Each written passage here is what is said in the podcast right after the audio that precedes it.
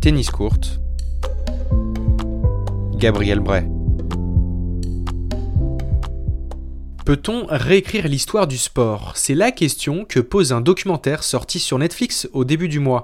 Son nom, un classement contesté. Le réalisateur Mathias Gilbert y évoque le combat de Guillermo Villas, l'Argentin vainqueur de 71 titres, dont 4 du Grand Chelem, et l'un des plus grands joueurs de l'histoire. Seul problème, le légendaire gaucher n'a jamais dépassé le deuxième rang mondial, toujours pointé derrière l'Américain Jimmy Connors.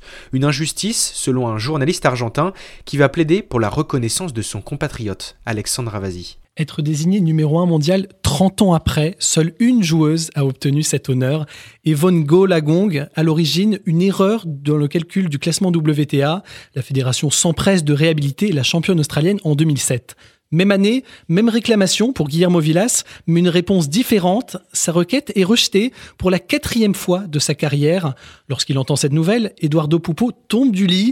Le journaliste a couvert le tennis à travers le monde pendant 30 ans et l'Argentin en est convaincu. Dans les années 70, son compatriote était le meilleur joueur du monde. Il embarque alors sa famille dans une quête impossible, prouver que Villas aurait dû mathématiquement être élu numéro un mondial. Pour cela, il rassemble cinq années d'archives à travers plus de 100 sources d'informations différentes. Le spectateur est transporté dans le quotidien de ce justicier de l'ombre, son foyer transformé en bibliothèque, le cheminement de ses calculs, mais aussi ses erreurs, ses retours en arrière, ses doutes et même son intimité.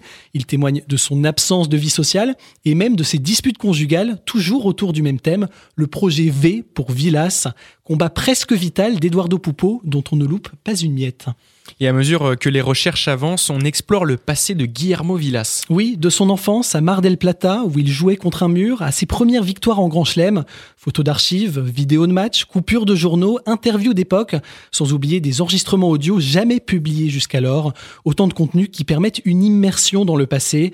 On découvre Villas sous un autre jour, ses goûts musicaux, ses liens avec le mouvement hippie, ses voyages, ses amitiés même avec Björn Borg, rival et partenaire de double. Dans une cassette, l'Argentin raconte qu'il est venu le voir un jour en lui disant, je cite, Ton coup droit est à chier, moi j'ai un revers pourri, et si on se confiait nos techniques? Le Suédois apparaît même dans le documentaire pour défendre la cause de son ami. Écoutez. J'avais un poster de Guillermo quand j'ai grandi. C'était mon héros. Il représente beaucoup pour le tennis. C'est un grand champion. Sa puissance et son engagement sont les plus belles choses que j'ai vues dans ma vie. Je me souviens qu'il luttait pour la première place mondiale. Vous avez aussi entendu Mats Wilander, Rod Laver et Jon Tiriak, son ancien coach. Le Roumain témoigne du régime drastique qu'il a fait subir à son joueur. À ce moment-là, je rêvais même de bouffe, confesse Guillermo Villas. Ironie du sort, c'est aussi un Roumain qui va aider Eduardo Pupo dans sa bataille. Marianne Schulpan, mathématicien trouvé sur un obscur forum sur le net. Il met au point un algorithme qui calcule le classement automatiquement et fait alors une incroyable découverte. Sur les 52 semaines de l'année, moins de la moitié avait été prise en compte dans le calcul du classement de l'époque. En d'autres termes, des tournois entiers avaient été rayés de la carte. En 1975, Villas avait remporté 30 matchs d'affilée, ce qui ne lui avait rapporté que quelques points. Et en ajoutant ce qu'il aurait dû récolter, Villas aurait été numéro 1 mondial pendant 4 semaines, puis 2 semaines l'année suivante. Pour le prouver, plus de 1000 pages d'enquête sont rédigées et avant de les envoyer à l'ATP, le journaliste les a présentées à son idole. Les larmes aux yeux, il lui a répondu C'est l'un des plus beaux moments de ma carrière. Et si vous voulez regarder l'enquête complète et suivre le journaliste qui consacre sa vie à Guillermo Villas, c'est sur Netflix, un classement contesté.